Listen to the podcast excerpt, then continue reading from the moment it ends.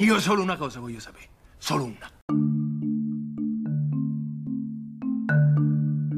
Oggi siamo con Antonello Correale, noto psicanalista della Società Psicanalitica Italiana, del Centro Psicanalitico Romano, e eh, vorremmo chiedere ad Antonello qualcosa che si riferisce al tema della, delle vaccinazioni. Ciao Antonello.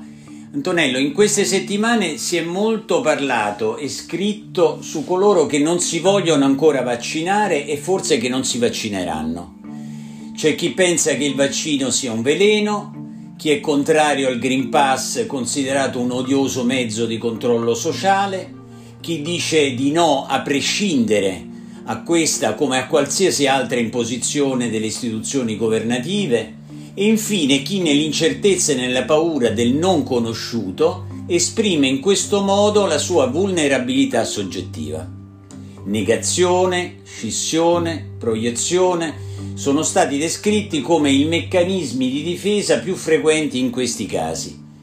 Ecco, vorremmo sapere qual è il tuo parere come psicanalista su queste questioni che incidono in fondo, potremmo dire, sul tema della libertà individuale, sulla responsabilità di un gruppo, sulla paura del curarsi o comunque del fidarsi o meno di chi ci dovrebbe curare. Mm.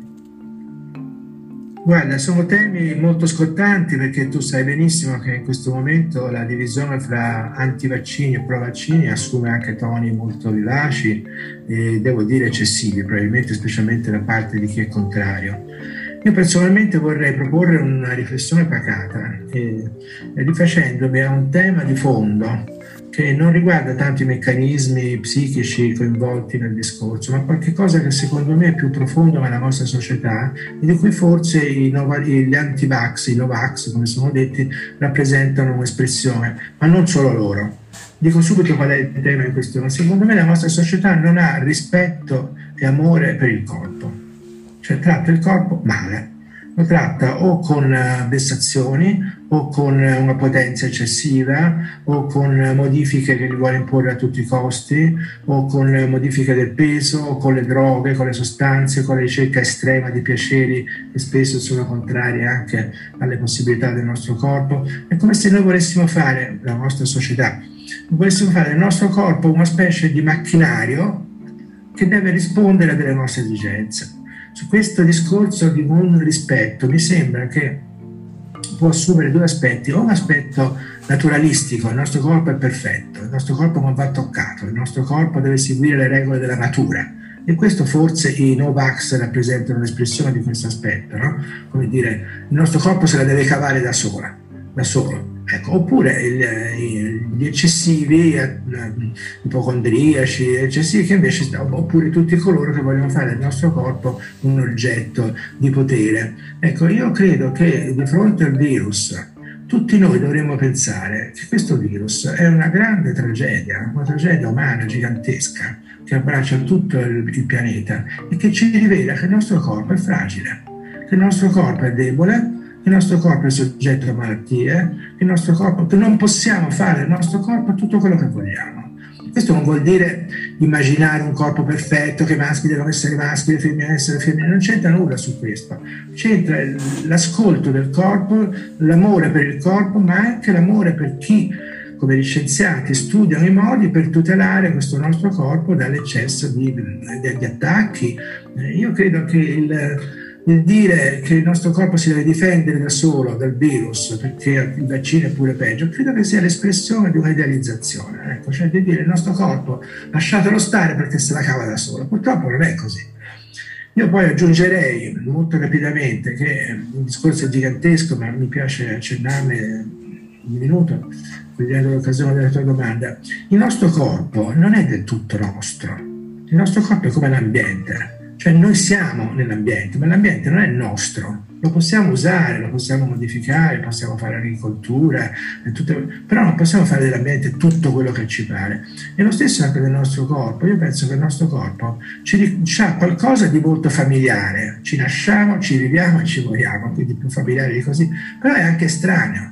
Chi può dire che sa tutto quello che fa il suo stomaco, tutto quello che fa il suo intestino, tutto quello che fa il suo cervello quando non è mente, ma è soltanto organo? chi lo può dire? Eh, il nostro corpo ha una dimensione anche di estraneità, e questa estraneità, come dire, anziché farne un nemico, come lo fanno certi ipocondriaci, no?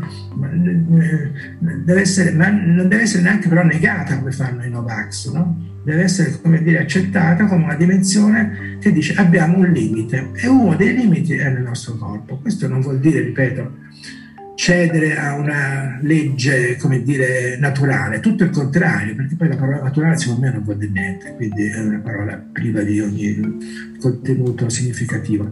Non so, ecco, mi piaceva mh, mh, dire ai nostri, ai nostri Novax, insomma, che Eh, abbiamo un pochino di amore anche per il nostro corpo, perché loro credono di amarlo più di tutti, no? Ma in realtà non so se lo amano tanto, facendone una icona intoccabile, no? Gli scienziati che studiano le cellule studiano, eh, sicuramente studiano il macchinario del nostro corpo, però ci danno anche degli strumenti eh, per poter, come dire, eh, non dico controllarlo, perché controllarlo del tutto è impossibile, ma almeno interagirci nel modo migliore, ecco, non so.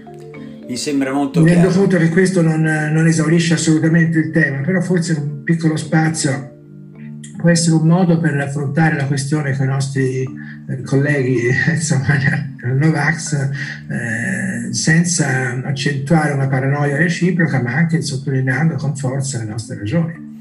Benissimo. Grazie Antonello, ti ringrazio molto e spero che appunto possiamo da queste tue considerazioni aprire un ulteriore dibattito meno chiuso rispetto a quello attuale. Va bene. Questo è il mio obiettivo, infatti, ti ringrazio tanto. Ti ringrazio tanto. Ciao. Bene, a presto, ciao.